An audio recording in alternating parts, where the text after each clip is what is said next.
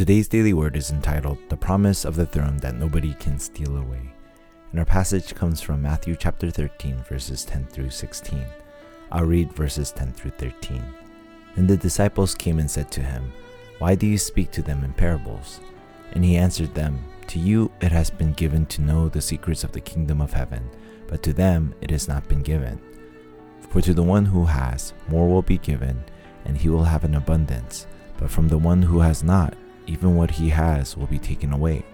This is why I speak to them in parables, because seeing they do not see, and hearing they do not hear, nor do they understand.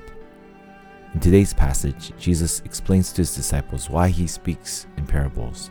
For those who are seeking the Christ, as the disciples were, they come to understand the spiritual truth that Jesus was sharing with them.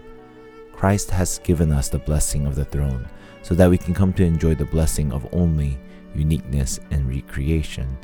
Christ has given us the blessing of the throne so that we can enjoy the blessing of only uniqueness and recreation.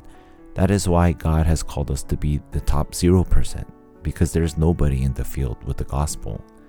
We have been given a great background that Jesus has spoken to us through parables for us to understand, but others won't be able to understand. This background is founded in the triune God who is invisible to our eyes but is working.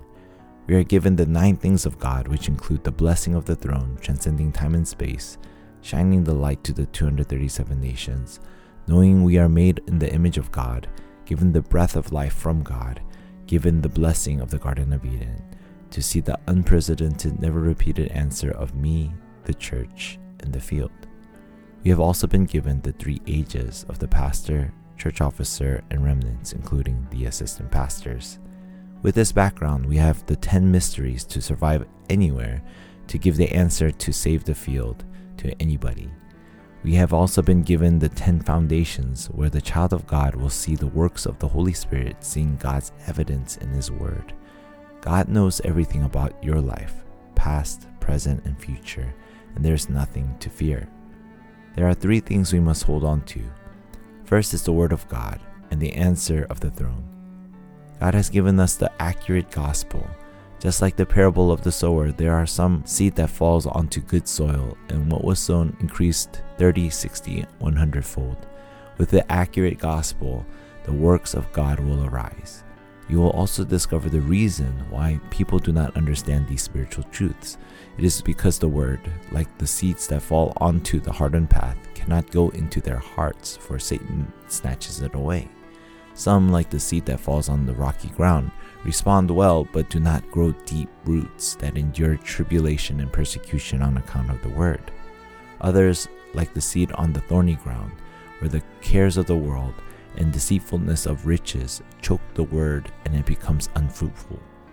Like the parable of the weed, the enemy may plant weeds into the field, but ripping out the weed will hurt the wheat crop. So you will raise them together to save the wheat and at harvest the reapers will separate the two. There is God's time schedule to all these things, and He will be just. Second is understanding the value of the gospel. Like in verse 44, it is like hidden treasure found in the field. One sells all their possession to buy the land that that treasure happens to be in. Verse 45 and 46, it is like a person stumbling upon a fine pearl also selling all their possessions to acquire it because in the end it is more precious than their possession.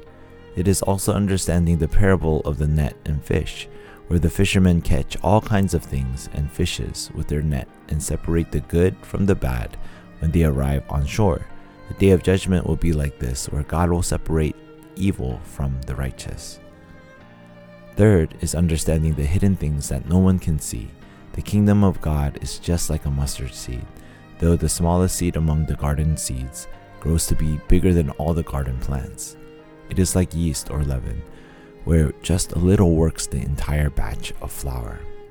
In conclusion, we must begin prayer, having deep prayer and scheduled prayer to enjoy the blessing of the triune God, nine things and three ages in our 24 hours.